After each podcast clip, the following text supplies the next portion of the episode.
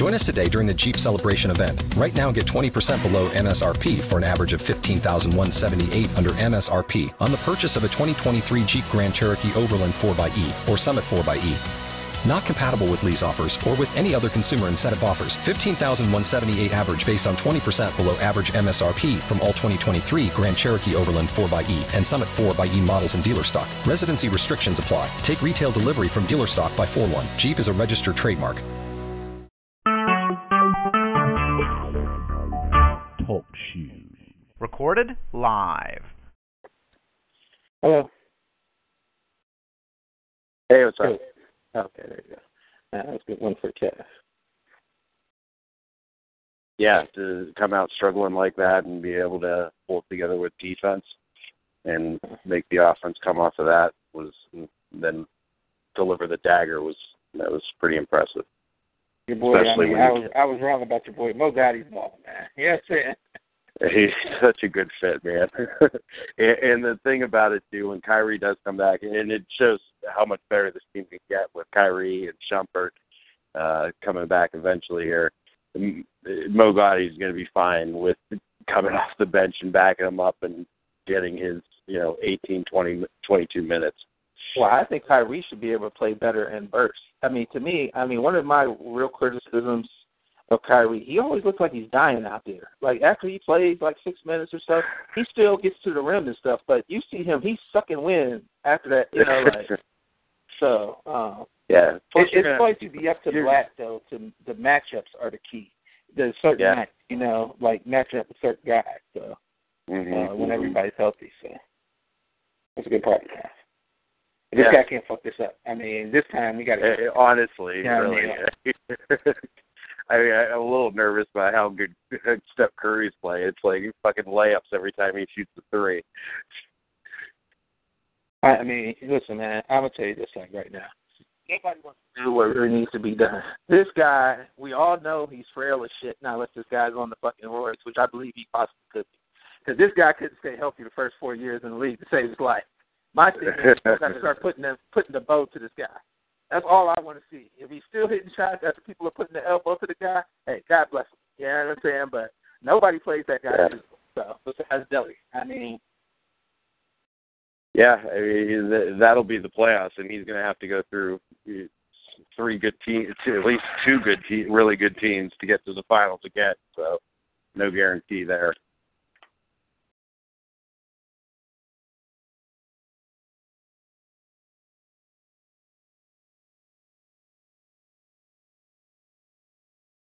Um, let's do the predictions real quick, and then we'll get down on talk through stuff, and then you guys can go in the book. I mean, I think that'll work out faster. Um, That's fine. Uh, let me let me turn down the T V. Hold on a second.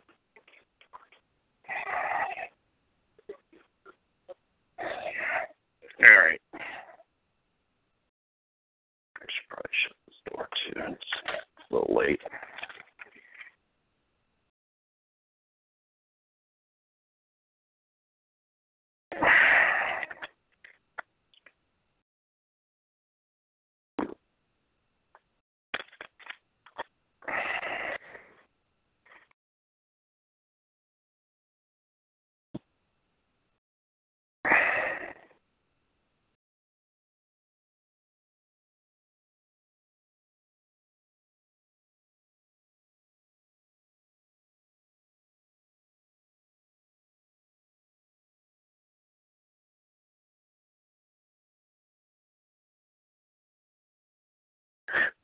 Fucking Ohio is kicking a field goal down forty-one fourteen with four minutes left in the third quarter. You've got to be kidding me. Like, fellas might have been out drinking, you know. I don't, I don't know what's going on. And it's a twenty-five-yard field goal. It's not like they're trying hey, I'm to – uh, this is crazy. All right, Coach, good job. You've cut it to twenty-four and have no chance to move the ball that many times on B T with your offense.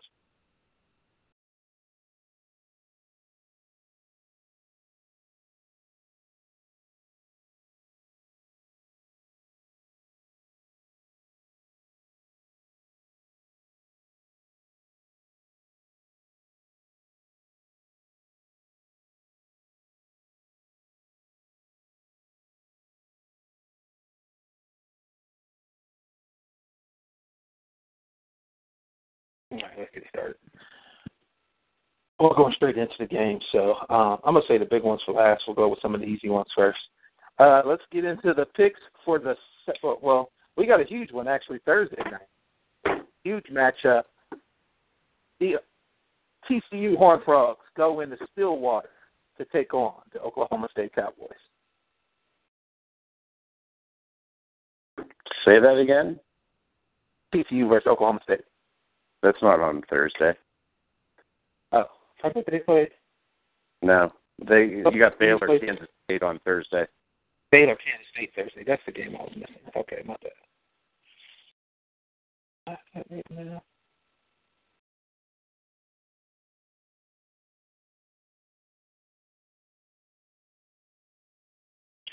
Huge matchup for the team that's on the outside looking in.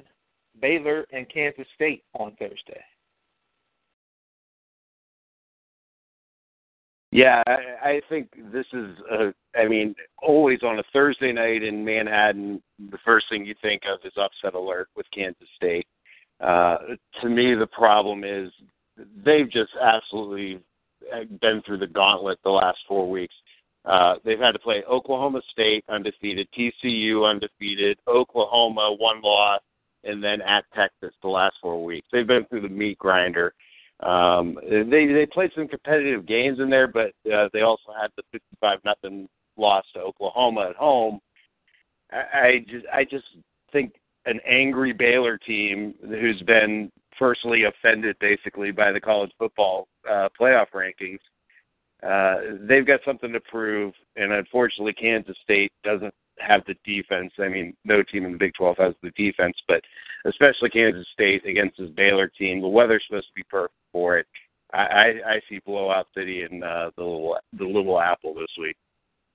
I agree. The other problem is they don't have the offense either. Uh, Hebner, you know, he was able to score some points rushing uh, in that game against T C U, but they couldn't put him away they didn't need to, and he made the costly turnover. So I think that's going to be the difference as well, if they try to keep lighting up the scoreboard playing pinball with the uh, Baylor Bears. Uh, you like the Bears on Thursday. I, I like the Bears as well on Thursday. You're right on, too, with uh, as far as the defense. I mean, Baylor is a step up, I think, from T C U's defense at this point. Uh, so a, a, another thing that's going against Kansas State in this one. Huge matchup in the A A C, non-power five. The Cincinnati Bearcats take on the Houston Cougars.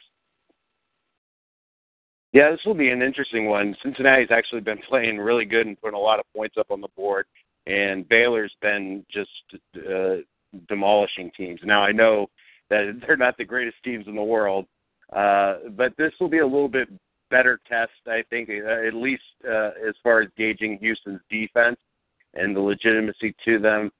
Uh, you can't say enough for what Tom Herman's done in the first year of that program. Um, I, I'm gonna, I'm just gonna say I'm gonna roll with Tom Herman for no other reason that he hasn't given me a reason to not believe in him at this point. Cincinnati could be a little bit schizophrenic at times.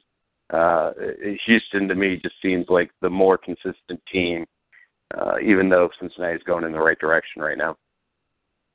Well, Cincinnati, you know, the Bearcats and Tommy Tuberville have a couple things going for them. They got Gunnar Kill back, got that offense rolling again against UConn. Big win, thirty-seven to thirteen. Gunnar Kill, two touchdowns, three twenty-seven, and that's a slow day for Gunnar Kill. Um, and the Cincinnati offense, but, you know, the one thing that they have, and history is not on their side, is that Houston has not beat the Bearcats since nineteen ninety-nine. So Tom Herman once again has walked into the right situation at the right time. We can say it every week with this Houston team. The way that they're playing with Gary Ward Junior down there, the Cougars, um, you know, the fact that they're averaging over forty-five points a game, and, you know, it, it, it's just amazing. And they're forcing twenty-two turnovers so far this year. So it's not like they're just doing it with offense, blowing people out. They actually are getting some timely turnovers on defense. The Cougars will roll the Bearcats here. I mean, roll them big time. Um, and the only thing that you might say, the Cougars might be looking ahead to the big matchup with Memphis, but after Memphis struggled with Tulane, I could definitely focus, you know, the Cougars. If, and that's Tom Herman will have those guys ready to go. So, and then they'll be ready to go against for that big game Memphis, which we definitely will talk about the week after that. So, and shout out to the Cougars and the Memphis Tigers for both being ranked in the college football rankings. And Temple as well, even after the loss to Notre Dame, uh, another A A C team. All right, we go back to the Big twelve. The T C U Horned Frogs go into Stillwater to take on the Oklahoma State Cowboys. Yeah, you know, I mean, Oklahoma State's undefeated, but I still have no clue what they are, uh, even after last week. Uh, T C U, I know what their offense is, and that's maybe the most explosive in the country. Um, but at the same time, uh, it's in Stillwater. I just think Gary Patterson is starting to get these guys defensively a, a little bit more sound. Uh, you know, I, anytime I mention defense in the Big twelve, I, I almost bite my tongue. But uh, I, I think T C U, there's going to be a million points scored in this, and I think T C U can score as good, if not better, than Oklahoma State. And I'll take T C U to make a play on defense, get a couple turnovers maybe, and win this ball game. I definitely, I mean, if we're talking about shootouts, yeah, you got to take T C U any day. Um, Oklahoma State definitely came up big last week against Texas Tech, but that game, seventy to fifty-three, I mean, you thought the right. basketball teams were playing in Lubbock. So, uh, you know, rolling with, if you're t- telling me a shootout, I will go with Trayvon Boykin and Josh Dodson, you know, and Gary Patterson right. with a little bit of defense over uh, Mike Gundy and his squad. So, uh, rolling with the Purple Horned Frogs.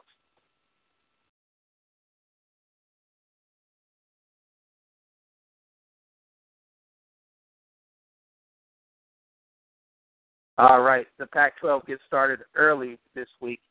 The Stanford Cardinal goes in to Boulder to take on the Colorado Buffaloes. This Colorado team is actually uh, a pretty solid team. They played a lot of close games in the Pac twelve uh, and put up some numbers, but it, it, it's just a bad situation. Stanford's uh, rolling towards – I know they struggled last week at, at Wazoo, came down to that field goal, but – I, I just still feel that Stanford is in a good position um, and controls its own destiny. One of the teams, I think, uh, in this thing. If they went out, they beat Notre Dame, win the Pac twelve, it's going to be a hard time uh, keeping them out of the Final Four. Um, more to play for, and uh, it, it's a contrast, a little bit of a contrast in styles, but I think Stanford gets this done.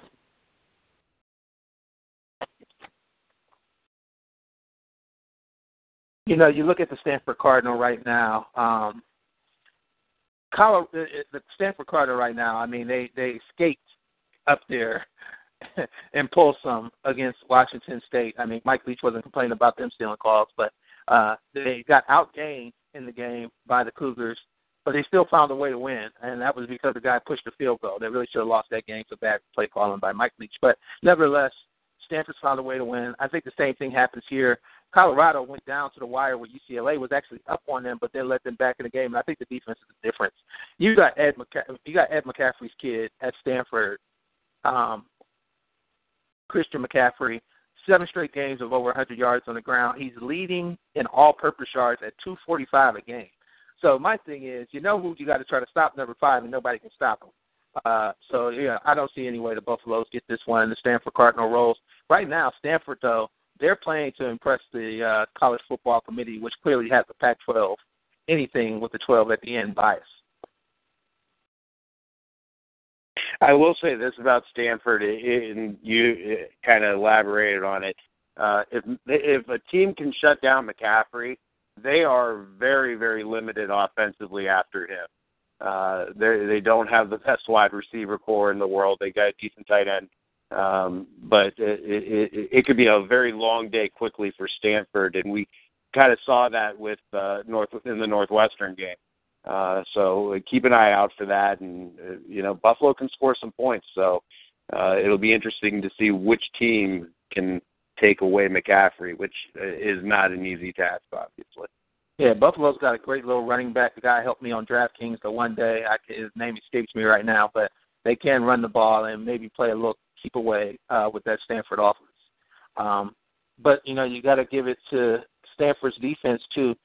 they, they, they the big thing in that Washington State game, they let, they kept David Falk and that Cougars offense to two of three, to two of fourteen three third down conversions. So that was the big thing. If you can't, you know, get those third down conversions, you're not going to win many football games. So I like Stanford moving forward.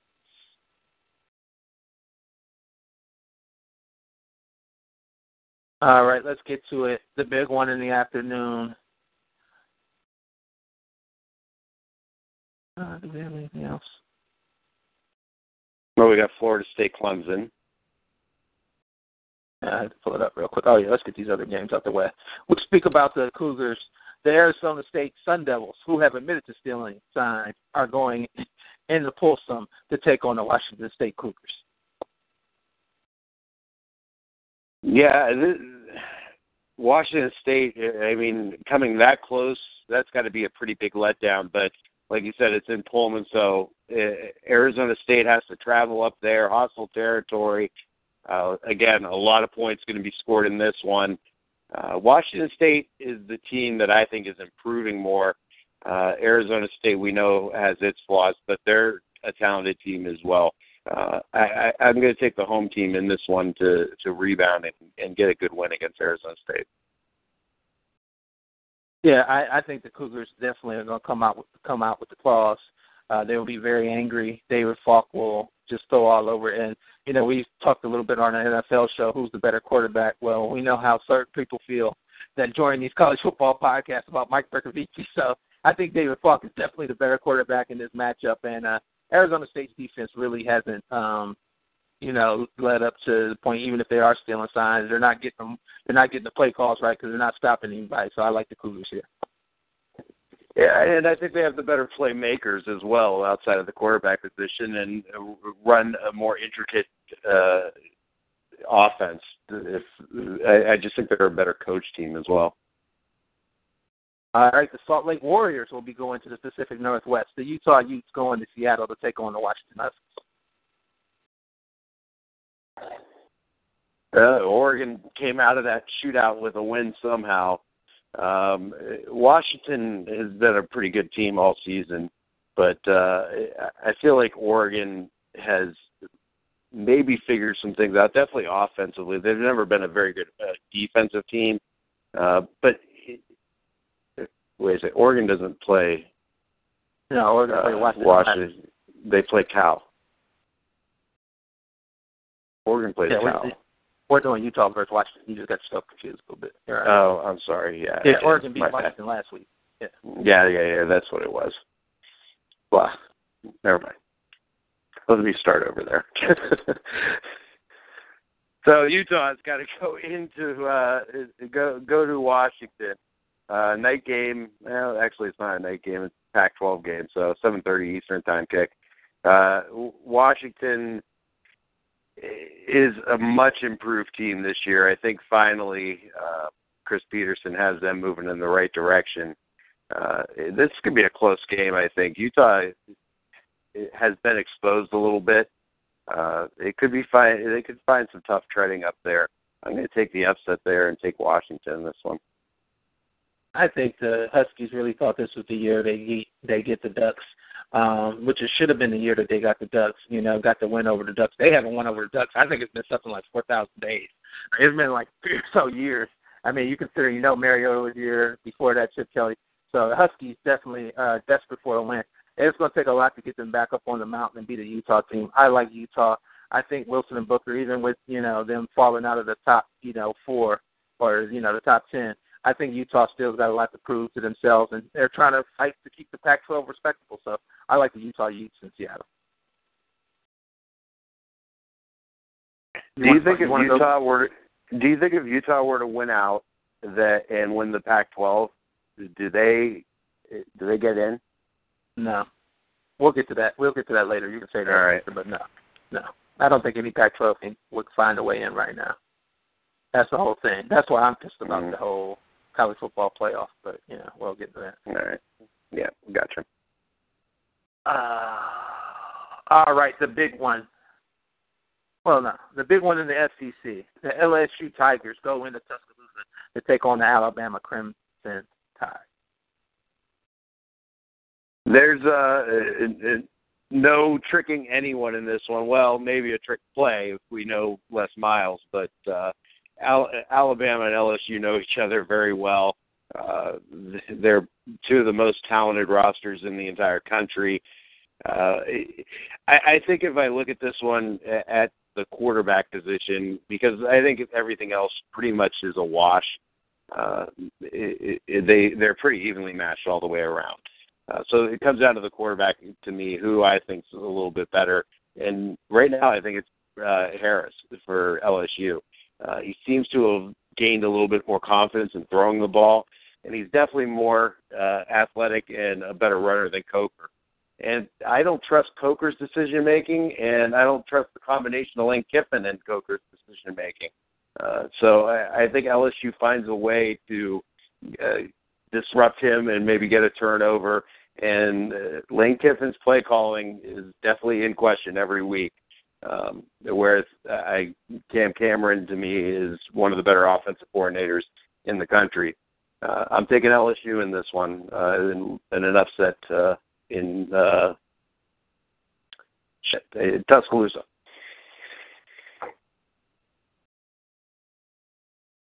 Well, I think you hit the real key on the head, you know. You like, you know, the the combo with Cam Cameron and well, – is Cam Cameron even coaching? Did he take the lead? I don't know. I thought he was their O C. Well, I'll look real quick. No, we're all right. You, you, you definitely you, you hit the nail on the coffin when you talk about Lane Kiffin and, and Jacob Coker. They've had some great success. Well, they've had some games where they look right, but a lot of times the Alabama offense has struggled. I mean, you look at what happened at Tennessee; they barely escaped there with the win. They, you know, they got rolling against Texas A and M. So I don't know which Alabama offense is going to show up. They've got the playmakers. I really like the Mulaney kid. Love Kenyon Drake, but they don't get them the ball in the right time, um, and then. When they got Derrick Henry rolling, they don't roll with him. We know Leonard Fournette's the best player on the field. But when you look at secondaries, I'll give it to Alabama. You give me the linebackers, I give it to Alabama. You give me the front four, I'm taking L S U. You give me the O-line, I'm actually going to go with L S U. So, you know, this thing is an even matchup like you were saying. The one key here is it's going to be a tight game like it always is. I like Saban to actually pull this one out when it comes to a tight game because, like you said, the Mad Hatter always wants to do something crazy, and it's come to bite him in the butt before. So, and like I said, Brandon Harris throwing against that secondary for Alabama actually is a matchup where Alabama can win. Um, and I know Nick Saban will have those guys ready for the route and the tendencies that those L S U receivers will be making. So they don't throw about a lot in L S U, even though they, they started to a couple weeks ago. But I don't think they have enough uh, continuity in their passing game to beat an Alabama secondary. I like the Crimson Tide here, and somehow they will stay up in the top four.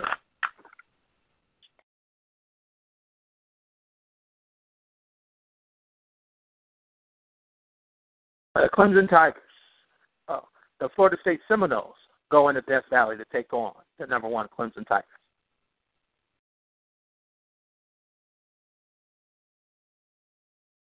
Yeah, I mean, Clemson riding high now, the number one team in the entire country. Um, according to some criteria that nobody has any idea what goes into. But uh, it, it, it's an actual test right now, I think, for Clemson. Florida State really hasn't played anyone. But I think what they did find last week when they played Syracuse was a, a downfield passing game. And I'm wondering if now Jimbo Fisher will stick with Sean McGuire, quarterback. Uh, I, I thought he brought a completely different dimension to the passing attack. Florida State. Um, it, it complemented their running game very well. And I thought he took care of the ball very nicely. And those are all knocks on, their, on Everett Golson. Uh, he's in the concussion protocol, and I don't even know if he'll be able to play at all. So it, it at least fifty-fifty that McGuire's going to have to play because of injuries. But once Golson is healthy, uh, I think that's a big question for Florida State going forward. Uh, I, I think Clemson does at home find a way to win against Florida State. They're not the same type of team that they've been in the past. But I think they give them a game, and uh, it's a lot closer. Well, here's the one thing. You, you make a good point talking about Sean McGuire in the passing game. We saw Jacoby Brissett put up forty-one points uh, with the N C, don't turn your back on the Wolfpack against the Clemson Tigers last week in a shootout, fifty-six forty-one. But Deshaun Watson was better, and the Clemson Tigers defense was timely with a couple turnovers. Um, when it comes to Florida State, both Bolson and Cook practiced on Tuesday, so they will play. Uh, Jimbo Fisher did say both of the quarterbacks will see time. So I, you know, I think they're trying to keep the Clemson, you know, D C defensive coordinator guessing out there. Uh, they are playing at home. Death Valley is a huge thing, but the one thing is the best player on the field will not be wearing orange. He'll be wearing uh, the burgundy, and that's Dalvin Cook. If that guy is even fifty percent, he will run all over Clemson, who showed they could not tackle against the Wolfpack, and that's one, been one of their Achilles heels all year long. I like Florida State for the upset here. Uh, Clemson will go Clemsoning. Don't let Dabo hear you say that. Well, I, I, I, my my invitation to the pizza party will be revoked then. All right. Any other games you want to pick? Um, no, not really, because I'll, I'll mention Michigan State and Nebraska. Well, if you, if you want to do Michigan State and Nebraska and talk about that mess. Yeah, I was going to bring up Nebraska in one of the takeaways. It was like, you know, I got the question about what's the face choke job from last week. Yeah. You'll get your okay, Mike Riley cool. Dash in there. Don't worry. All right, good.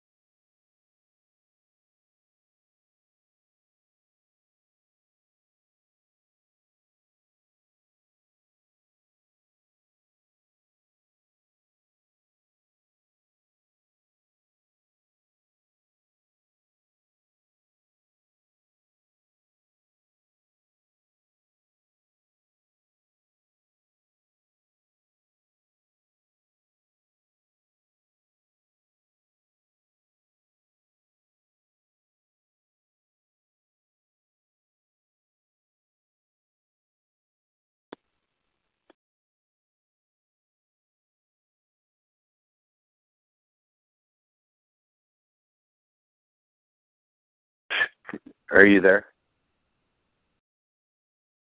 Hello?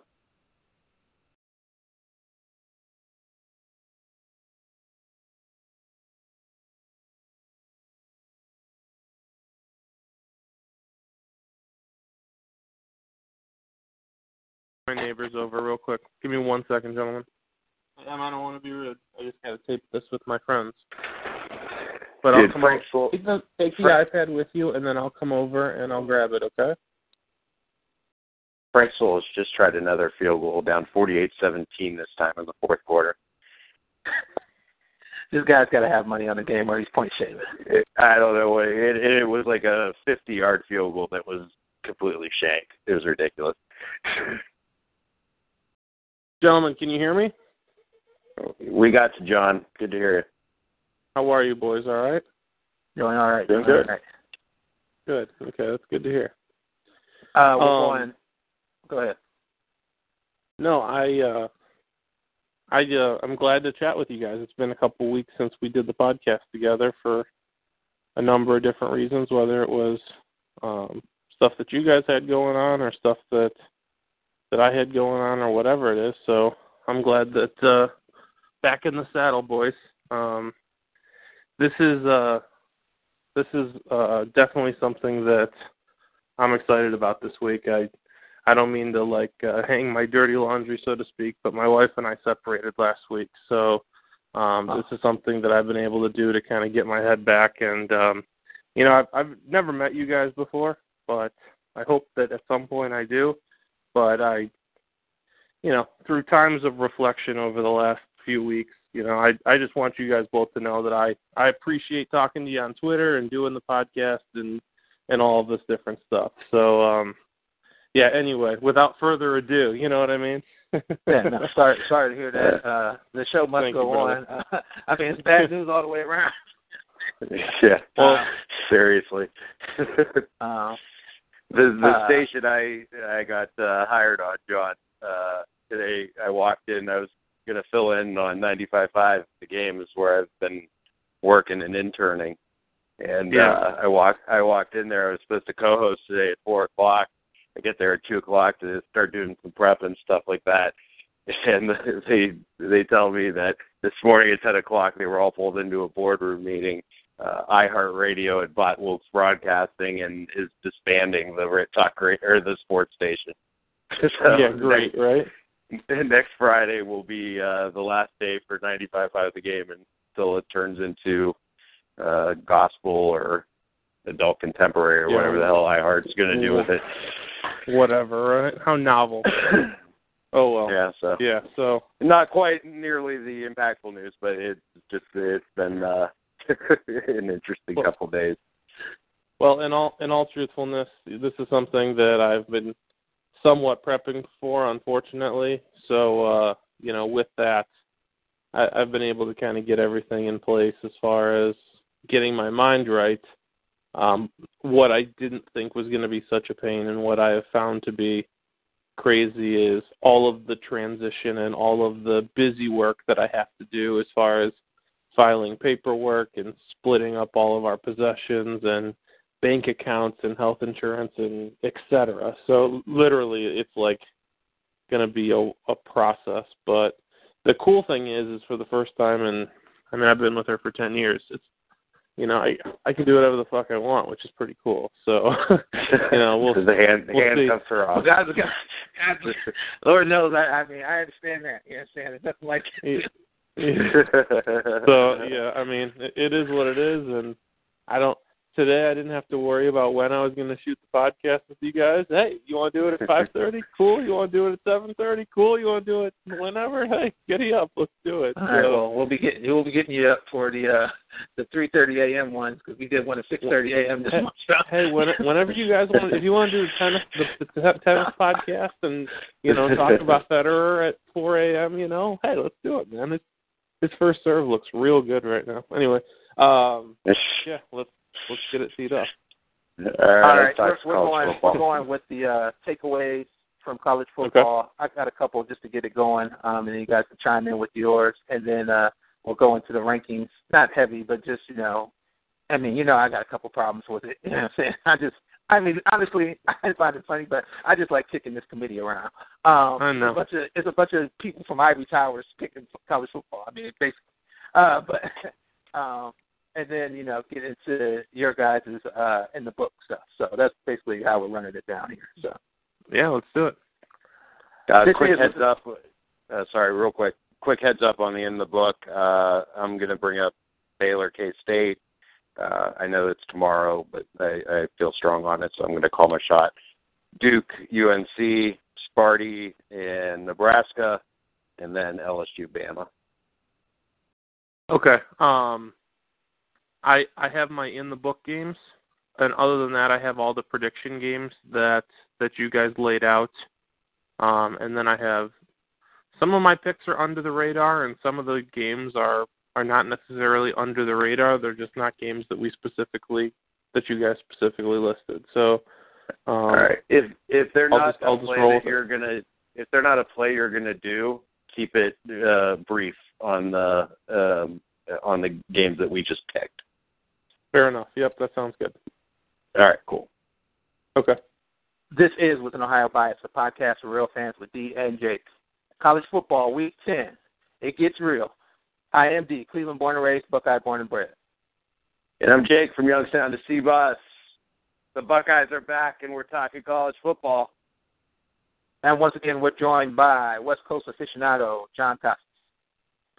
Thanks, boys, for having me again. I'm here out in Southern California. but I have Cleveland roots, and uh, I love college football. Love chatting with you. You can find me at Cleveland Cause on Twitter. All right, ladies and gentlemen, this week we're going with our takeaways from some of the crazy things that have happened in college football, even if guys, even if a conference should give change the result of a game. Uh, we then, of course, will talk about the first initial college football playoff ranking. And then we will get inside the book with Jake and John for their picks, along with, of course, the prediction game. Uh, let's get into it right now. A C C. Should they have changed over the Duke-Miami result? What's the biggest choke job of the week also is the other one on the table. The Nebraska choke, uh, which was just a beatdown. Um, Minnesota, giving that one again to the team up north, or any other game that you think may be a choke, especially the one that was in the rain, up in Folsom. Washington State not having the kick against Stanford to put them out. Uh, all on the table. I personally feel that the A C C missed the call on the field. The refs were terrible. I know they got suspended or whatnot, but that's inexcusable for that to happen during a game, and uh, Duke got screwed. But I'm not for you changing the results of a game to put Duke back in the uh, hunt as it is. Yeah, I'm completely with you on that. To me, you know, obviously it, it was clear that the knee was down after reviewing the play, and, and quite frankly, they took nine minutes to review it, and, and then to kind of come up with that uh, decision at the end is pretty shocking. Um, going forward, you know, let's see if this is a game that maybe propels the Hurricanes. This is a team with some decent talent led by Joseph Yerby. Uh, they didn't have Brad Kyle last week. Um, but, you know, like I said, this is a Hurricane team with some talent, and sometimes you just need to get a win under your belt, whether you get it uh, in this fashion or not, to maybe propel them uh, going forward for the rest of the year. It's interesting. I, I would have thought that uh, that what you guys are saying, not overturning this decision, would have been the consensus popular opinion. But from what I've heard out there, there's a lot of pretty big pundits out that say it should be done. It should be switched over in a play that's that egregious that is the final play of the game. But I, I don't see it. I'm with you guys. It's you do that, you open up, start opening up Pandora's box. Uh, you, you know, do you go back and uh, and start reviewing flags and stuff like that? It's just uh, you got to let it stand with what's on the field. Although I would love to see it happen. Uh, it, it, the interesting angle to me is what the confusion with Vegas that that would have been. I don't think it would be anything now if they did it. Uh, it's too late. But if they would have went back the next day or something like that and switched it out, it, that would have been a lot of money switching hands with teasers and parlays and uh, the over-under in that game. Any thoughts on the other games that are out there? Uh, do you think Temple should have maybe went for it on that last fourth and one with three minutes and not gave the ball back to a Notre Dame team that was starting to surge a little bit with Kaiser in that second half? Do you look at Minnesota with their time management, with call to play, where you got three players going in motion? Or do you look at possibly Stanford um, giving that ball back, you know, to Washington State and allowing them to get in a position where they should have actually won that game? Any thoughts from those three? Yeah, t- to me, you know, when you look at Minnesota and you look at Temple, you know, I, I think it was just a situation where both teams played well versus stronger competition. I think you can always look at, you know, the woulda, coulda, shouldas, uh, you know, when it comes into gameplay. But, you know, this is a Temple defense that played pretty well and pretty much had Notre Dame uh, stuck to rights as far as, or dead to rights, I should say, um, you know, during during that second half. Um, I, I thought they played well, but, but I also think that this is a really quality Notre Dame team. And in terms of, of Minnesota, you know, a lot of people said, yeah, give give the Gophers the first quarter and then Michigan uh, will take over. And, and you really didn't see that. I think Michigan obviously has more talent than Minnesota does, um, but they fought them hard all the way through. Uh, obviously with Washington State, that was tough. You know, the one thing you could say about that game was they did leave themselves with, with a field goal. Their field goal kicker had made five field goals previously. This was a, a perfect opportunity. Um, as far as those games go, I don't, I don't necessarily think any of those were, were choke jobs, so to speak. Uh, on the other hand, if we do want to talk about a choke job, how about Thursday night uh, in Tempe, uh, the Fighting Bercovicis uh, of Arizona State, the Sun Devils, That seven, took you a whole seven, seven minutes. Up seven points. Uh, really tough to give give that game away. And, and you know, boys, I, I've given Mike Bercovici a lot of flack over the last couple of weeks. And, and to be honest with you, just watching the game, I said, let's Google search this kid. And, and actually, it, it, I feel bad kind of giving him a lot of flack um, because he looks like he's a kid that, that gives back to the community, does a lot of charitable work. Uh, and, and you love a, a student athlete that does things like that. That said, I, I can't put my money on this kid for the rest of the season. He just does stupid things. Uh, and, and this is a coaching staff that I can't trust. There's no way they should have lost that game to Oregon, uh, and the Ducks were lucky to, to come out of there with a victory. Yeah, I, I uh, of all those games, I, I think I look at the Minnesota game. Like, in the Notre Dame game, I think Notre Dame was obviously, to me, the better team. Uh, they outgained them by almost two hundred yards. I think it was like one seventy-seven, one something like that. Uh, but it, when you look at the Michigan, uh, Minnesota numbers, that vaunted Michigan defense uh, that everybody was so high on gave up four hundred sixty-one yards to Minnesota, three hundred seventeen in the air to Minnesota, in the air to Minnesota. That's ridiculous. So, to me, Minnesota outplayed Michigan for most of the game. Uh, the turnovers were fairly even at two to one. So, uh, for them to go down there and be on the goal line and have mass con- confusion uh, and and not get the stoppage uh, and get organized, to me, was egregious. I, I I can understand wanting to go quick and keep Michigan off balance, but they were confused. So, uh, to me, that was the choke job of the week uh, in college football. Yeah, yeah, Arizona State game. I mean, Mike Bercovici three times threw over the middle late and had a couple balls tipped. You just thought that interception was coming, coming. Then he got down, got him down within time to score, and then, of course, there it is. So, uh, Uh, good to see that you have established the Mike Bercovici Congeniality Award, though, for his community service. I'm glad to hear that, and we're not just bashing him for his football play. Uh, I'll give you one... the uh, real quick. I got to give I got to give D the What's Trending Award on the other hand with the amazing hashtag Bercovici gonna Bercovici. Uh, that made me laugh out loud last night. Well, I knew you something was coming. It was almost like hot tub time machine when you're waiting to see the guy's arm get chopped off. So, I mean, it, I knew you, and I felt it was coming too. Um, you look at the other game that just the last takeaway for me this week, guys, is no defense in the Big twelve, specifically that shootout between Oklahoma State and Texas Tech. Even Kirk Herbstreit, which we know his nerves aren't the best when uh, it comes to ghosts and goblins, but or zombies. Yep. But, you know. That that game, it, it's almost to a point now where something's got to give out there, and uh, you see the committee showing them no respect, which we'll get to shortly, but those games aren't even fun to watch um, because if somebody's not going to even try to tackle somebody and guys are just running wide open, we're looking at Arena League football. Honest yeah, to God, it's like it, Go ahead. Go ahead. No, I was just yeah, going to say real quick, like, honest, honest to God, it, it looks like it's flag football out there sometimes. Uh, it's like the, the you wave at them and trying to grab their flag rather than trying to tackle them. Um, it, it, it's laughable at this point, and I think we saw that reflected in the poll this week. Uh, and, you know, I mean, they're going to get their chances to play each other and knock each other off, but unless one of these teams start holding the other teams to under, I don't know, is it too much to ask for thirty-five points uh, in wins? Uh, I don't know how you can take them too seriously, especially without a, a conference championship. You know, the the last team that you got to look at as far as really throwing in a clunker, uh, and I only bring them up just based on their, their popularity across the country. How about this Texas Longhorn football team? Are they the Jekyll and Hyde squad of the millennium or what? Uh, you know, this is a team that, you know, came off a handful of really bad losses. They lost at Notre Dame by thirty-five. They lose at home to Cal on a heartbreaker.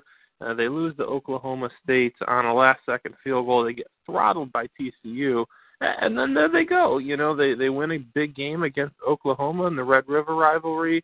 Uh, they smashed uh, Kansas State. You know, and then they go to Ames and throw in an absolute clunker, losing twenty-four nothing uh, to a Cyclone team that that isn't very good.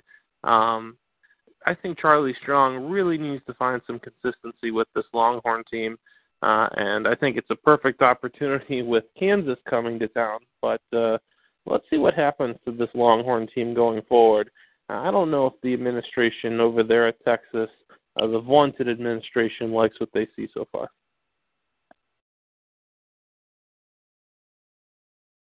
Jake, takeaways.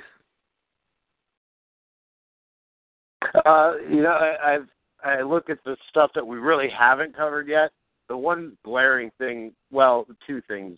Uh, Sean McGuire uh, brings a different dynamic to Florida State that has been missing with Everett Golson. Uh, he, I, I just like the way that it develops a downfield uh, passing attack, and we haven't seen it with Everett Golson. So it's going to open up so much more for that running game, uh, which is more than capable. It looks like Cook will be back this week, so uh, I'll be interested now to see if we'll see more Golson, more McGuire. If Golson does get his job back, will he have the quick hook? Uh, Jimbo Fisher's got some decisions to make, because to me, that offense ran better with Sean McGuire at quarterback than it ever did with Everett Golson. And then the one other thing I noticed too, Mark Richt. It's, I mean, we've I've rallied on him many, railed on him many a time. Um, it, it's finally time to go. I mean, you can't beat your rival. You can't even play with your rival right now. Uh, turning the ball over a bunch of times, no, no quarterback situation. You know, I feel for you that you lost Nick Chubb, but this team, year after year after year, is highly ranked, highly thought of, and then every year lets lets everybody down. And by this time, they are what they are, an unranked team.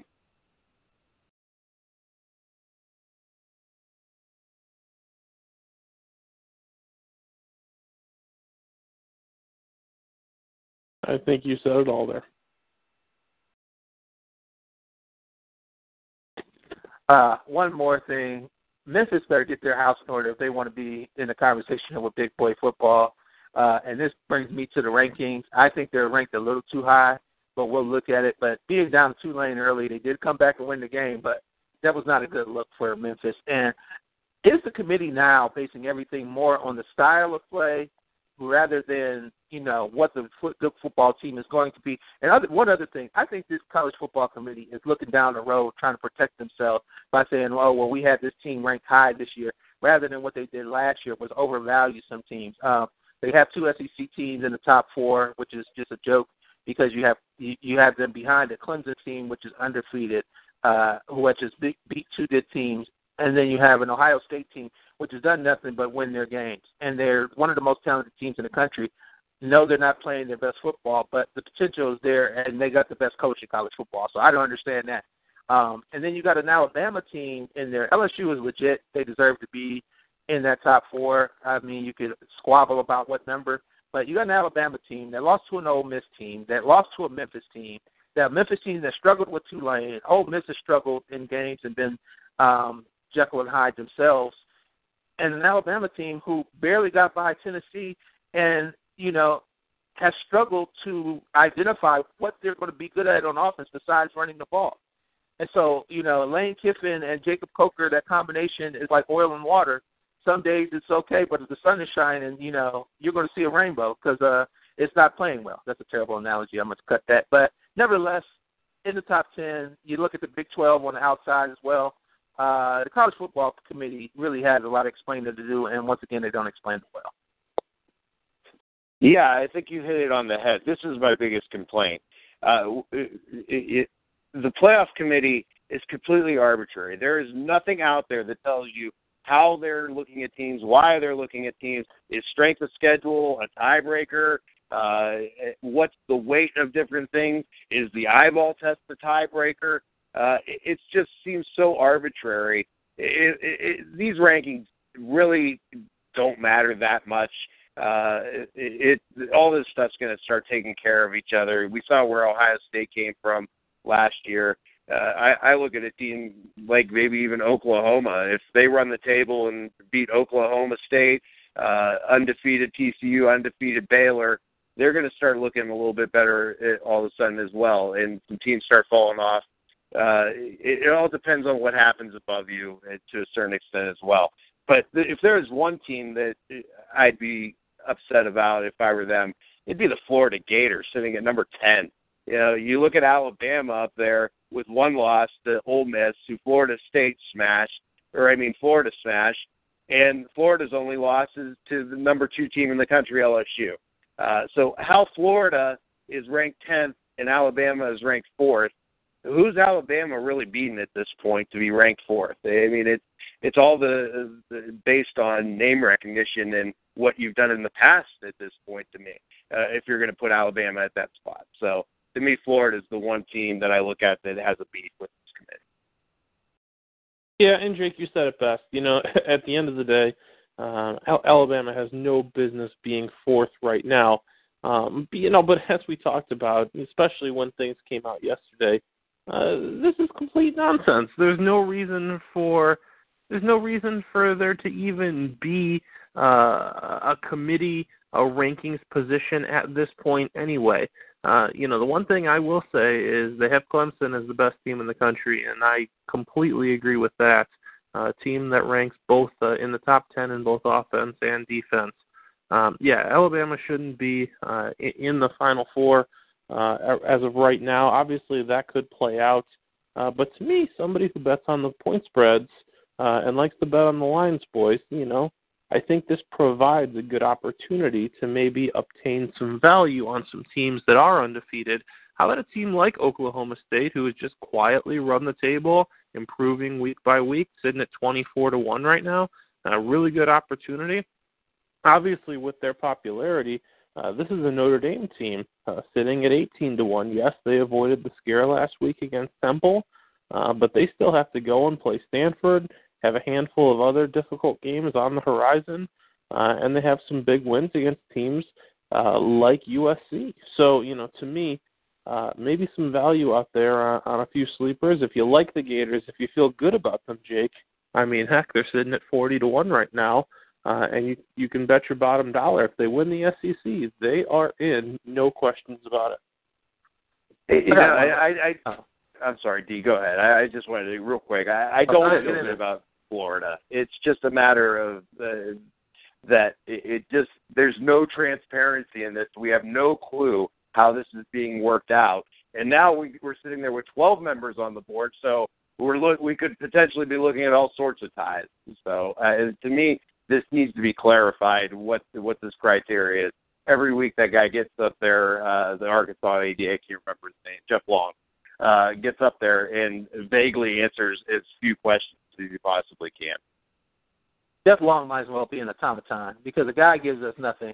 Um, and the point you made was what I was going to. It's my last point, or my last, you know, beef with this committee. Once again, the mechanics of the exact the, the mechanics of the committee are flawed again because they got twelve instead of the thirteen with Pat Hayden, the A D of U S C, stepping down, which, hey, he could stay on the committee for all I care. Why don't you step down from the A D of U S C and do that program a favor, Pat Hayden?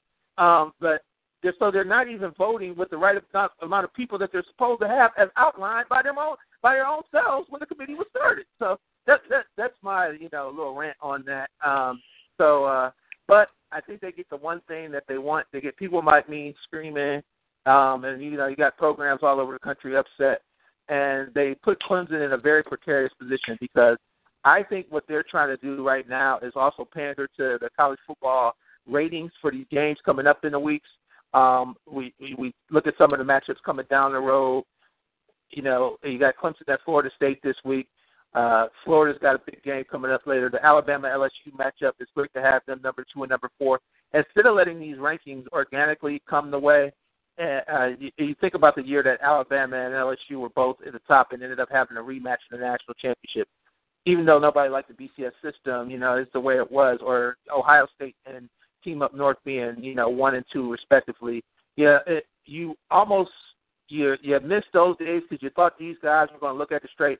You look at it right now, I mean, to have Florida behind Alabama is just a travesty. And I'll tell you this right now. Alabama's damn lucky they don't play Florida this year. They're damn lucky. So um, that that's my whole rant on the football playoffs. So, so gentlemen, let's let's close it out from here because we're about two thirds of the way into the season. Uh, obviously, there's a long way to go. I don't want to know where you have your top four currently.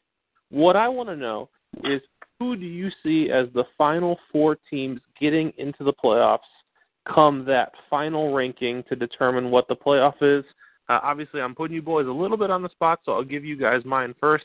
Uh, the first team I have going in uh, are your boys, Ohio State Buckeyes. This is a team that's continuing to improve. Uh, I do have Alabama going in uh, as the S E C champion. I have the Clemson Tigers getting in. Uh, and as my dark horse, I have the Notre Dame Fighting Irish uh, as the fourth team of four.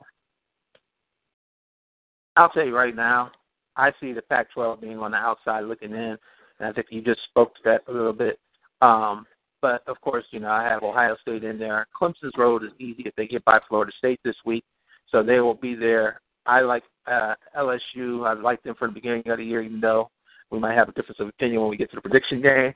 Um, and then my last team to get into the final will be a Big twelve team. I think they actually make it this year, and I think that team is Baylor.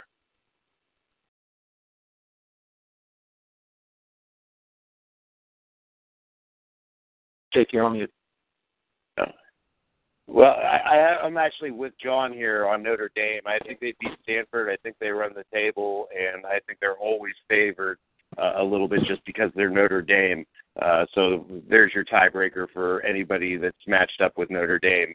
Uh, take notice Baylor and T C U and whoever. Um, the only difference I have is I'm with you, D, on this one. I think the S E C champion is L S U. Uh, I actually think that there's a big chance for an upset here this week. Um, and I, I also have Clemson, and obviously I think Ohio State's going to run the table at this point. Uh, so those are my four.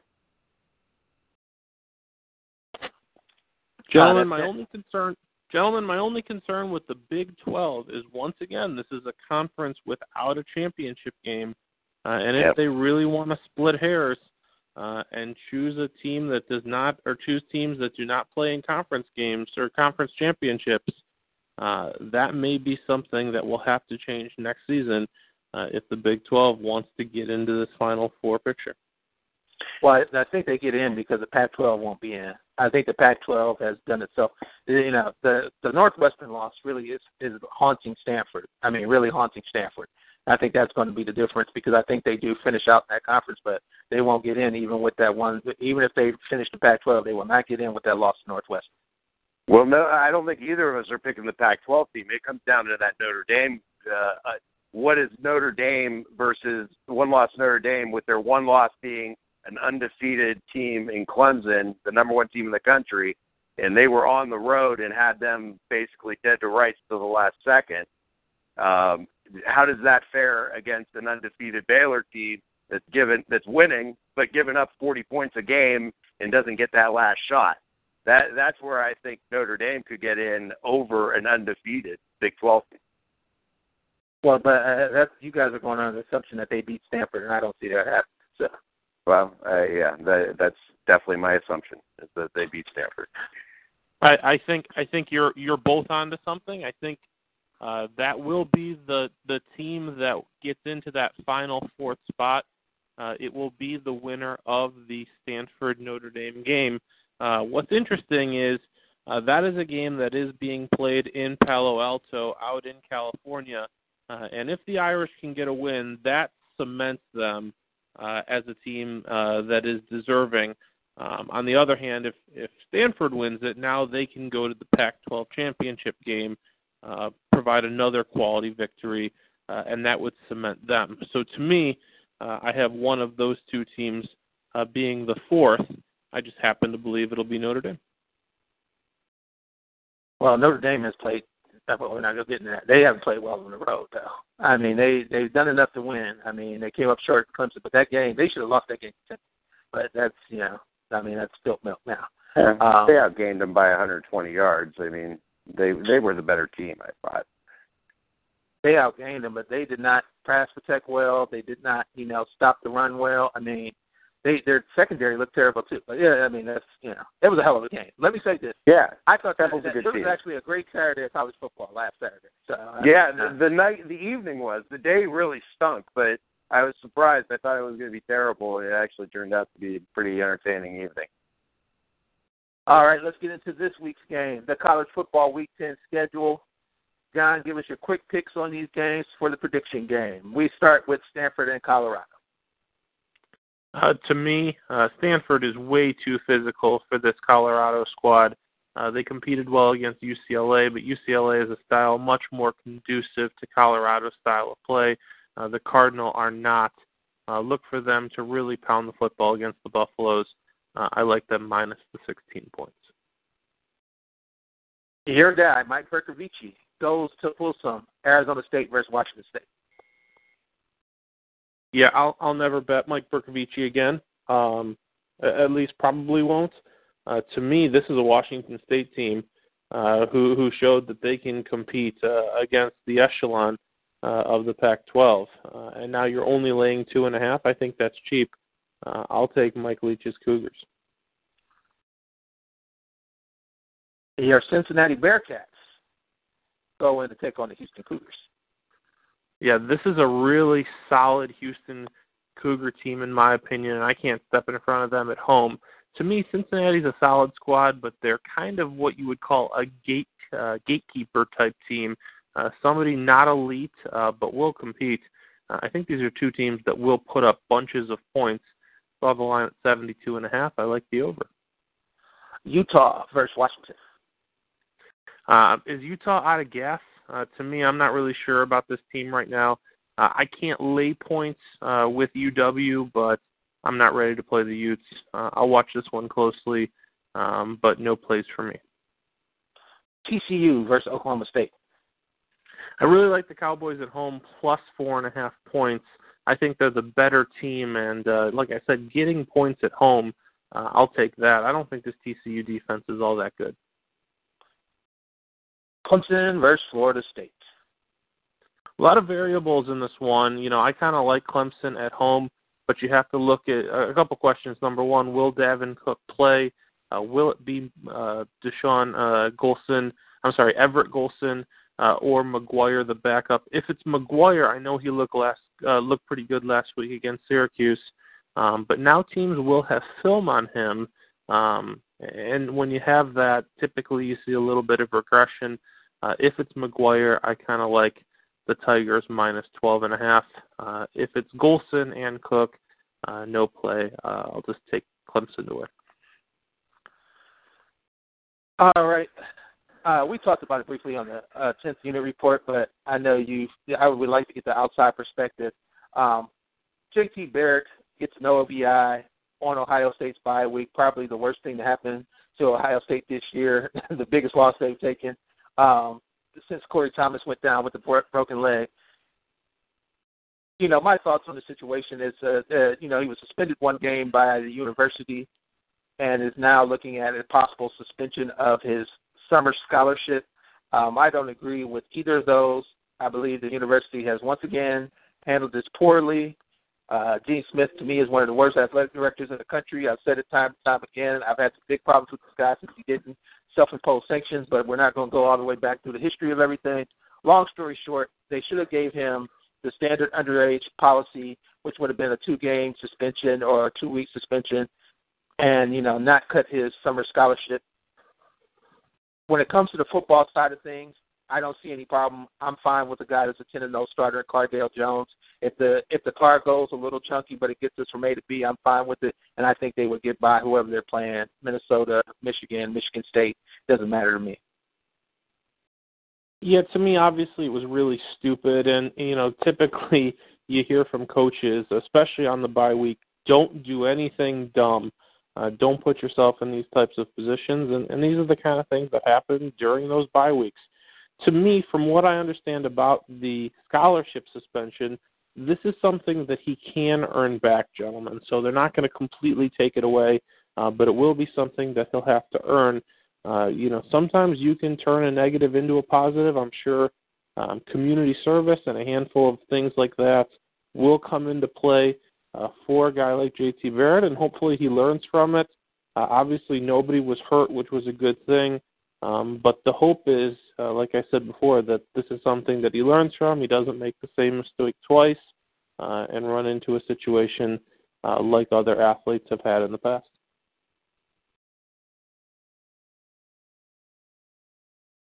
Yeah, and you, you've said it. You know, everybody's against drunk driving. Uh, it, it, but it happened. Um, it, it was one of the stupidest decisions he's ever made. Uh, to me, it it just goes to show, you know, you have this uh, image in your head of what an athlete, you know, you kind of like to think through social media, through all these other outlets and uh, beat reporters. You get a pretty good gauge in your mind for who these people are. And the fact that he's the quarterback for the Ohio State University, just got the job, uh, voted captain, it just was a little shock to the system that it was him that it happened to. Um, so in that regard, uh, I think there's a little bit more, uh, I, I guess he is, that perception is there. He has a little bit more leeway, and people are get, able to give him a little bit more uh, rope in, in this situation. Um, so it, it's just an unfortunate situation. And like you said, John, you just hope he learns from it. It's never a problem again. And it's a life lesson that goes on to make him a better man. All right, gentlemen, let's go in the book. College football weekend, best bets. We go in the book with Jake and John. For their... Hey, D, real quick, real quick before we do that, can I uh, can I just give you a quick touch on Alabama L S U? Oh, yeah, my bad. Skip that one. Alabama versus L S U. Yeah, get Utah and Washington in there too, John. You got two there. I, you know what? I, I did that one. Um, I oh, did didn't you? Have I'm an sorry. Opinion. Gotcha. Yeah, I didn't. I didn't have an opinion. Um, okay. So w- when you're talking about Alabama, and you know, I feel like I, a broken record, so to speak. Uh, to me, I found that this is a Crimson Tide team that, that is a relatively easy handicap for me.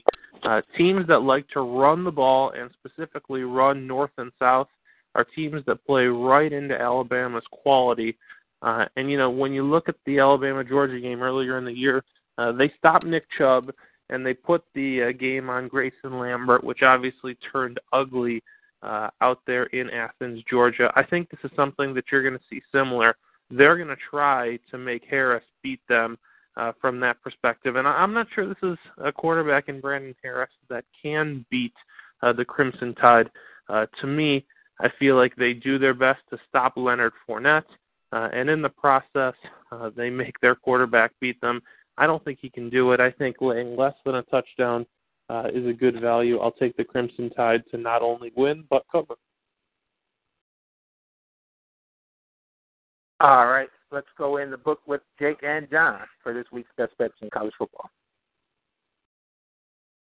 Okay, welcome back inside the book. It's been a couple weeks here, John, uh, since we've done the podcast version. We've posted a few plays over the last couple weeks. Um, you know, let's let's start with this one. We talked in the podcast, the College Football Preview podcast, earlier that it, this Duke team and what happened with Miami, uh, it, how does this affect? I mean, you look at this line. They're playing North Carolina at U N C this week, and it, right now Duke's getting eight points. Uh, U N C comes in off a win against Pitt. Uh, you know, they they just outmatched them completely. But does this give Duke maybe a little bit extra motivation to, to maybe get the job done here? And does U N C do Larry Fedora and U N C things in this game? You know, t- to me, coming off of a heartbreaking loss, you, you almost look at it as a flat spot for Duke. Um, but on the other hand, it's a rivalry game. Uh, so to me, um, you know, obviously I, I still think that you get uh, a good effort from this Duke team. Um, but they may be in over their heads with this North Carolina team who have quietly played uh, some really quality football under the radar. Uh, this is a team that's not only playing good offensively, um, but really picking things up uh, on the defensive side of the ball as well uh, with, oh my God, uh, Gene Chizik as their defensive coordinator. Um, to me, there may be some value with the Tar Heels minus the eight. Okay, I actually, I, I'm, I, I think that to me, there's a lot of different things. I think Duke, it, it's not as much as a heartbreaking letdown as it's angry that it happened and we're going to go out and rectify it. And like you said, it's a rivalry game. You give me this many points, they got a team that constantly shoots itself in the foot. And watching that game last week against Pitt, it was one of those games where they actually didn't uh, do anything disastrous and covered pretty easily. Uh, I think this is the week we see that rear its ugly head, and uh, to get eight points in this rivalry game, uh, I'm going to take the Dukies here. Uh, let, uh, let's take a look. Go ahead. Did you want to follow that up?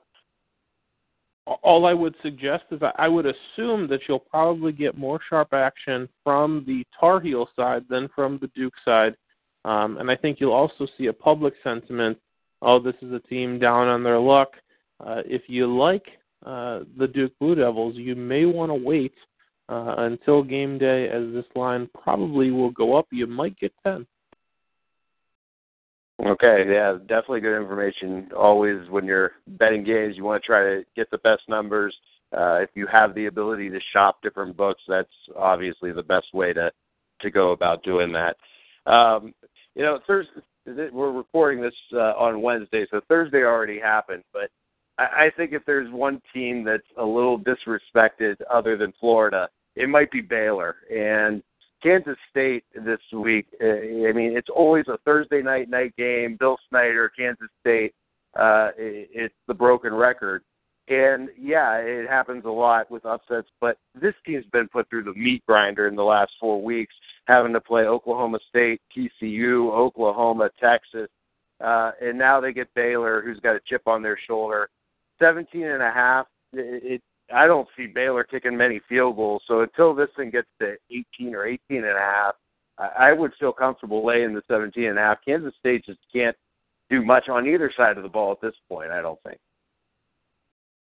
Yeah, unfortunately, I, I just can't bet Kansas State in any way, shape, or form. I can make a case for them in the sense that, hey, this is a game for Kansas State. Uh, that really is their Super Bowl. Okay, you look you look at Kansas State, who's their rival, Kansas, they're no good. You know they're going to rickroll them. So to me, you have a primetime game on a Thursday night. You have Baylor coming in with their backup quarterback. Sure, the uh, the backup seems to be just as credentialed as the starter, um, you know, but you've seen it in so many situations. You had an Auburn team that was on the verge of making the college football playoff uh, last year before they fell Uh, at the end of the year, uh, really have a tough time playing K-State uh, at home. Uh, T C U, they came in there, uh, really had to battle to the end against this Kansas State Wildcat team. Uh, and again, when you have a Thursday night game, all eyes on this Wildcat team, uh, you know you're going to get the best effort out of Kansas State. I can't step in front of Baylor. If I have to make a case for a team, it is Kansas State, uh, but it's a no play for me. Sorry, I didn't yeah, exactly and actually, told me not to do. no, no, no, that's fine. No, you're good. Um, actually, I mean, you bring up the, the quarterback situation at Baylor, and uh, Stidham, Jarrett Stidham is actually the first five-star quarterback to come into the Baylor. So Art Browse has been doing this. I mean, I know we've seen what R G three ended up being, uh, Seth Russell now the most recent. It, it seems like it's pretty much a plug and play, and now you add the ability to run the ball like R G three used to be able to do. Uh, I, I think it might end up being an upgrade, despite the fact he's a true freshman. He did get in there early, so he, he got that extra time uh, to get familiar with the with the program. So um, I, I actually think Stidham is a, may eventually here turn into an upgrade, and I don't see a big drop-off anyway on this week. Jake, this is the in-the-book section here with an Ohio Bias. I uh, propose a, a question to you. I'd love to know your opinion on this. Uh, obviously, as you said, this is a five-star quarterback. The first to come into Baylor with Art Briles. This is a guy that seems like he's going to stay here for a while uh, and continue to improve this program. And, man, talk about a Baylor team where ten years ago they were uh, a fifty-six point underdog at Oklahoma.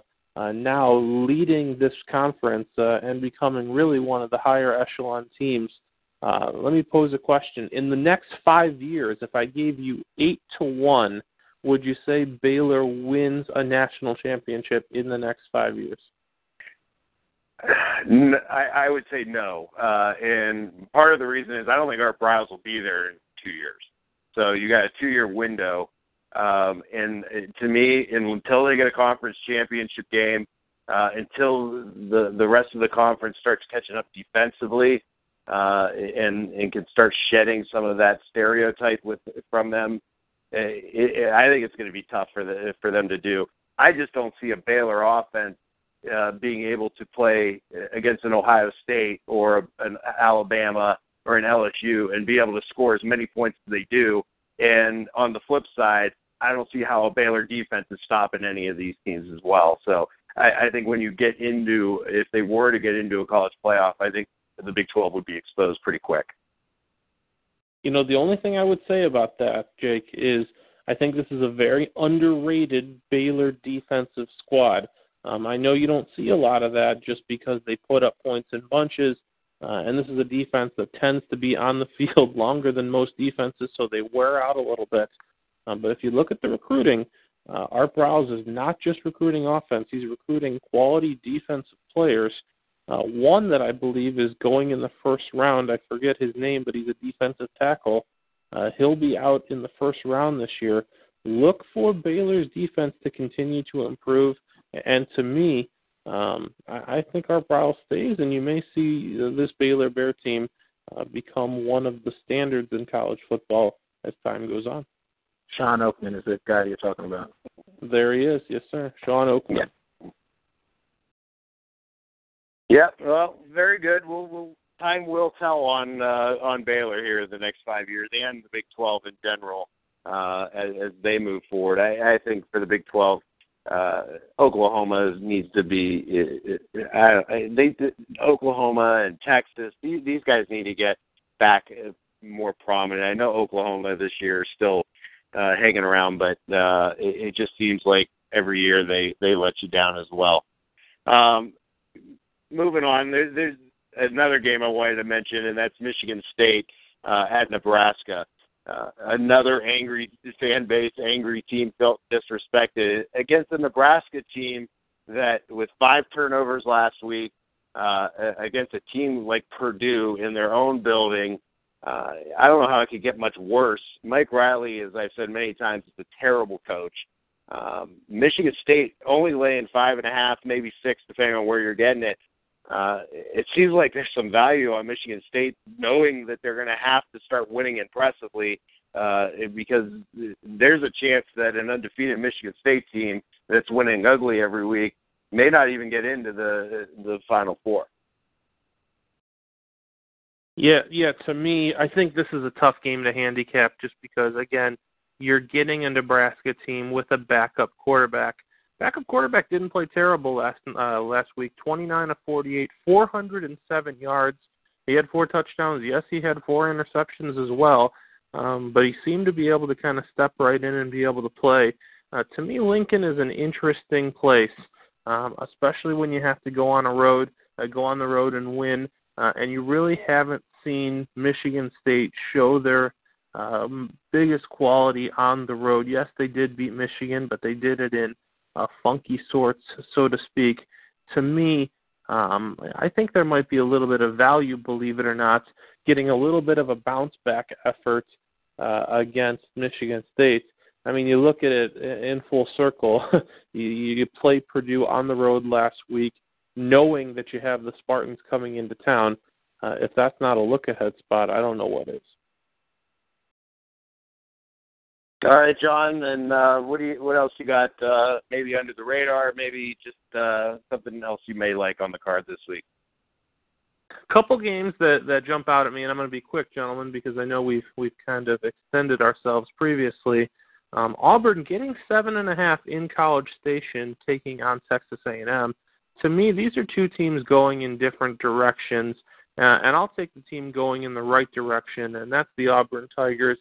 Um, I, I really like what I see uh, out of this Auburn team, specifically with their quarterback, Shaun White. He seems to uh, definitely be an upgrade over their previous quarterback, Jeremy Johnson. Uh, and I think Gus Malzahn is kind of figuring out what it takes uh, this season, as he sim- uh, seemingly always does. Um, as the year goes on, this is a Tiger team that typically gets better. Uh, and to me, getting seven and a half points seems like a real value with the Tigers, uh, and I'll take them as a road underdog. Uh, another road underdog in conference, how about the Vanderbilt Commodores? Uh, this was an ugly uh, lost team last week. They went into the University of Houston uh, and were absolutely throttled uh, by the Cougars. Uh, they go into Florida, they're undefeated, but they have similar styles. This is not a prolific Florida offense. Uh, and for me, uh, I think this is a much better correlation uh, as far as what Vanderbilt does well, as far as stopping the run, doing what they do. Uh, when you get twenty-one points, I think that's a good opportunity. And again, I talked about correlations. Uh, you might want to also correlate taking the points with betting the under. Uh, maybe if you can get thirty-eight and a half, that may be some good value. Look for this game to maybe be somewhere in the variety of uh, twenty to seven uh, or uh, twenty-three ten, something in that nature. I don't see Vanderbilt putting up too many points, but I think they're going to try to stop Florida from doing what they do well. A um, couple other games, uh, Notre Dame minus eight and a half versus Pitt. I feel like the Panthers play right into what the Irish do best.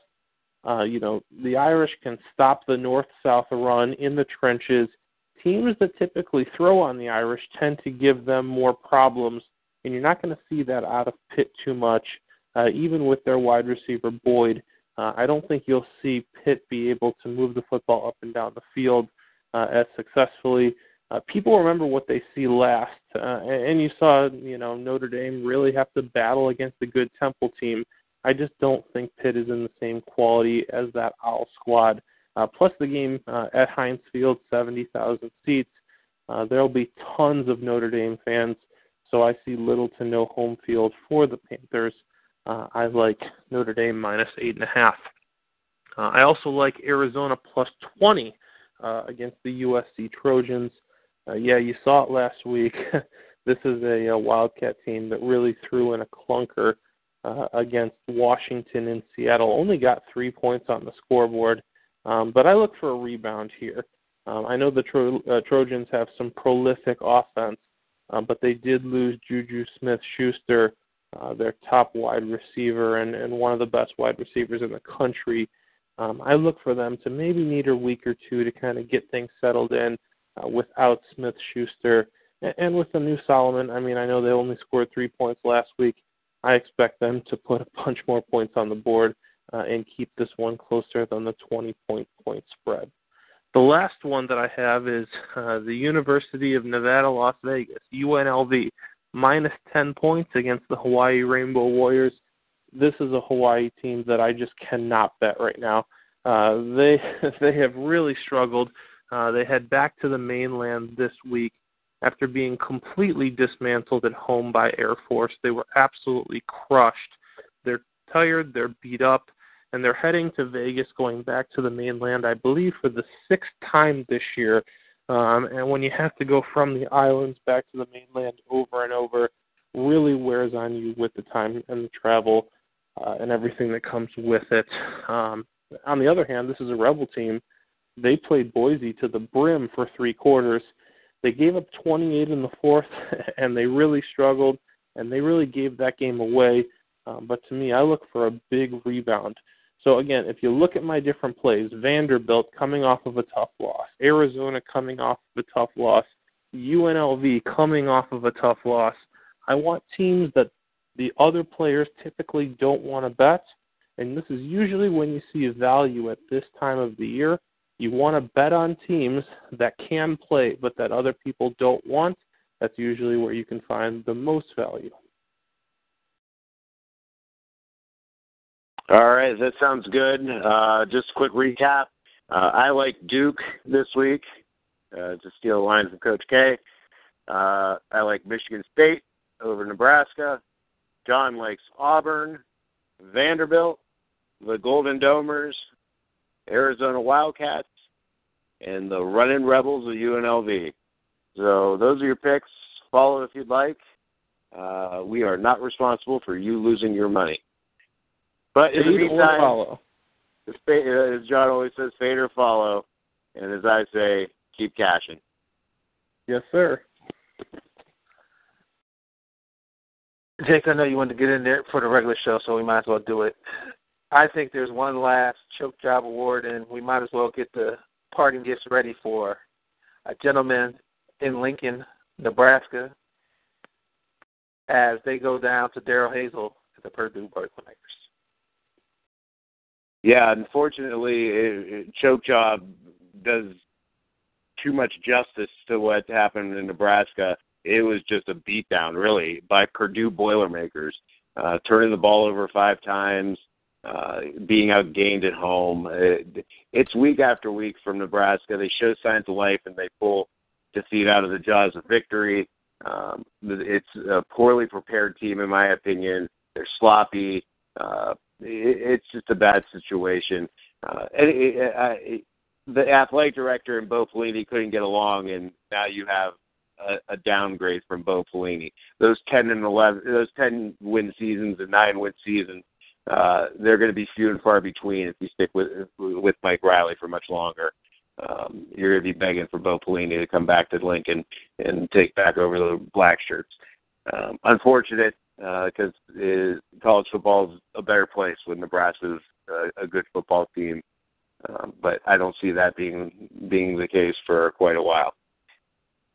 Well, I think that job is on an island. I mean, you think about a job that really is on an island. The Hawaii Rainbows fired Norm Child, but who wants to go now and, you know, recruit all the way to Lincoln, considering all the other programs and jobs coming up the cycle out of here? So Nebraska finds himself in a real tough spot. I mean, do you, can you even bring Mike Riley back, and do you want to get into the hiring business with all the other premier jobs that are out there right now and to the ones to come? I mean, we're only, you know, to the tenth week of college football, and there's still going to be some more people fired. I'll tell you what, if I was Nebraska, I'd be making a phone call to Houston right now. But didn't you know, they you, you, not, did, did they interview, this is just off the, uh, didn't they interview Tom Herman for that job and then pick Mike Riley? I'm not one hundred percent sure, to be honest with you. I don't know I how that went down. I think that's what happened. I think, I, or he didn't get the interview, one or the other. That's why he took the Houston job. He really wanted the Nebraska job. Yeah, because he's an old Big twelve guy being out of Iowa State. And Rice. It would be it would be a pay upgrade. He's familiar with recruiting in the conference, uh, and also now he has some ties to that area, which is actually where Nebraska should be recruiting from. Um, so, I, I to me, Mike uh, Tom Herman would make perfect sense at, at Nebraska. Anything you, else you guys? You guys, you guys brought up being on an island. I have some serious concerns about this University of Hawaii team. Uh, not only this season, but really going forward. You know, I, I touched about it, I touched on it uh, in the in the book section uh, uh, coming up uh, this Friday. Uh, this is a team that has to go on the road uh, six times this year uh, at U N L V now. Uh, if you look at the schedule, at Ohio State, at Wisconsin, at Boise, uh, at New Mexico, at Nevada, and at U N L V, all in separate trips.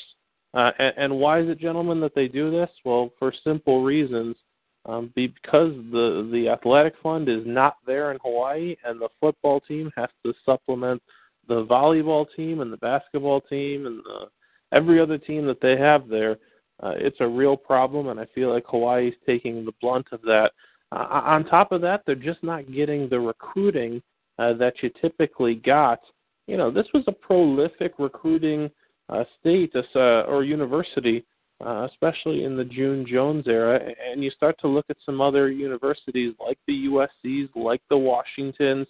Um, you know, this was a Hawaii team that was getting kids from the American Samoa, that were getting kids uh, from the islands, and, and now you see some more of these Pac twelve teams. You see the Utahs, the B Y Us starting to realize, hey, there's some talent here, and now you're, you're really getting those second-best talents to come to Hawaii and play these games.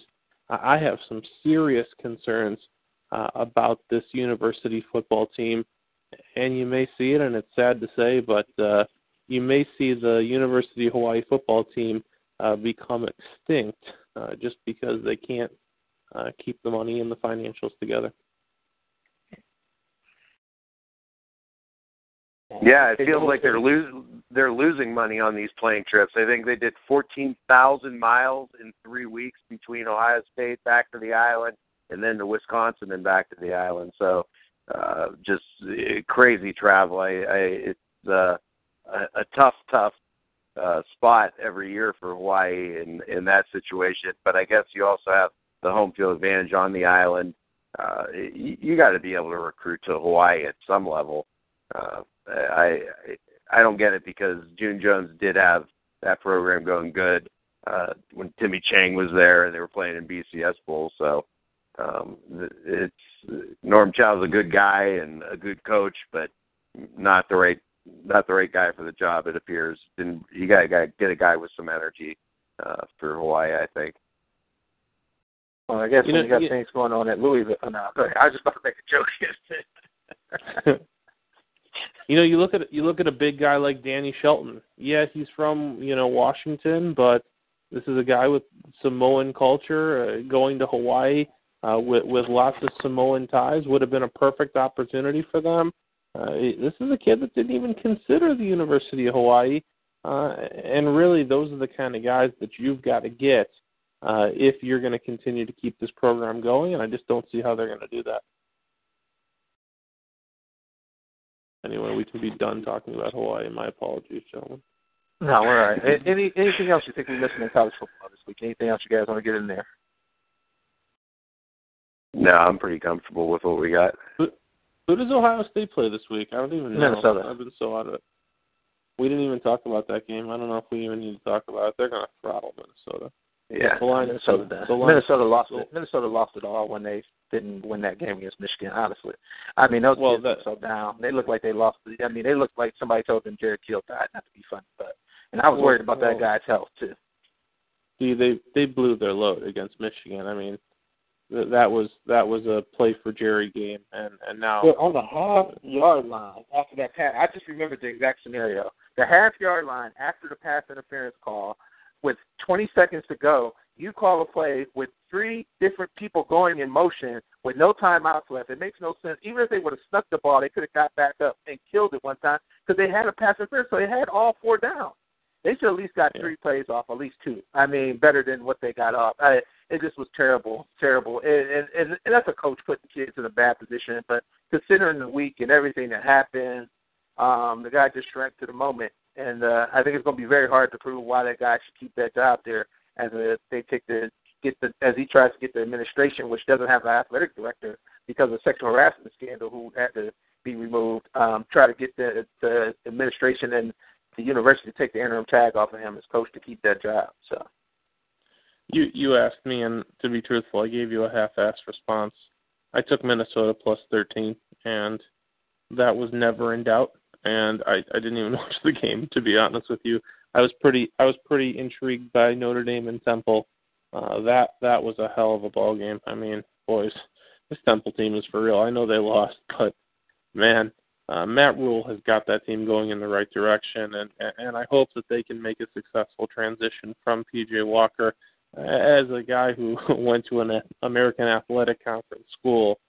Um, it, it's awesome to see Memphis and Houston and, and Temple and a Cincinnati team that I don't think is bad be the fourth uh, fourth best team in that conference. It's pretty amazing. Um, I, I hope that, uh, you know, if the playoff goes to eight, maybe they could stick the American in the power, call it the Power Six or something like that, move a few teams that have some oh, quality. If it, goes, like a, if it was to eight this year, if it was eight this year, one of those teams would make it in there. Like, if yeah. Memphis, you know, can hold on past Houston. Or, Houston's too low in the rankings to me right now, too. That's another – like, see, the thing is, I could get real, you know, complaining about a lot of things in these rankings. I mean, Houston's way too low considering what they've done. But if Houston beats Memphis or vice versa, that team needs to be in the top ten. What do you think about Paxton Lynch at the N F L level? Say again? Paxton Lynch at the N F L level. Oh, Six, like eight, whatever he oh, is. That's, that's what I wanted to ask rock, you guys. Rock Will it you on. Do this for me? Give me your top five worst quarterbacks. I did a top five worst quarterbacks. Like, I had a couple of beers when I was watching uh, that last oh, game. No. I got so pissed off. And, like, some guy got all upset on Twitter. I mean, this guy was all bent out of shape. You know what I'm saying? Because I said Everett Golson was the worst. Because my thing was, considering what they had to do as an offensive system, they are not even running like one like ten percent of what they were running with Jameis. And this guy, Eric Olsen, was off a year from football doing nothing but professionally training as a quarterback and literally has regressed worse. Um, and it's just it, uh, there's nothing else you can say. The guy just doesn't have it, you know, between the ears. I like the guy's perseverance, but he just doesn't have it. Also on that list, I think I had who else? Uh, or or how about how about this gentleman? Who's the best quarterback in the S E C? Uh, you got to say Brandon Harris, honestly.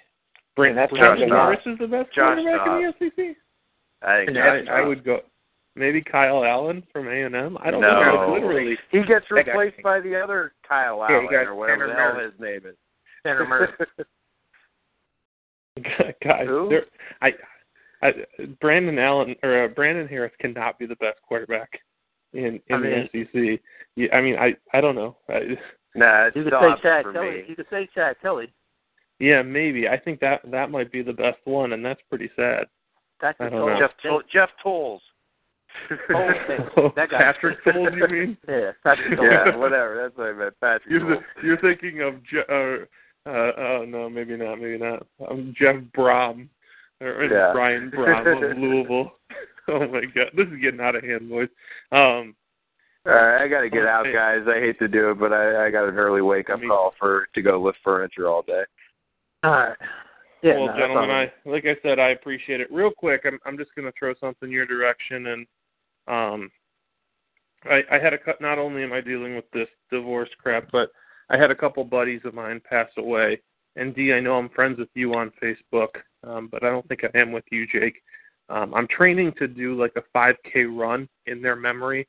Uh, and I'm raising a couple of dollars uh, for these two guys. I had a thirty-one-year-old buddy die of cancer and a forty-seven-year-old buddy who had a heart attack. He's got three kids. Uh, and I'm raising money. All the proceeds are going towards uh, these two families' foundations. Um, if you guys could throw a few bucks towards the foundation, it's a GoFundMe thing. Uh, you can find it on Twitter. I'd really appreciate or on Facebook. Uh, I'll also post it on my Twitter. I'd really appreciate it. Uh, two bucks, three bucks, five bucks, whatever you have.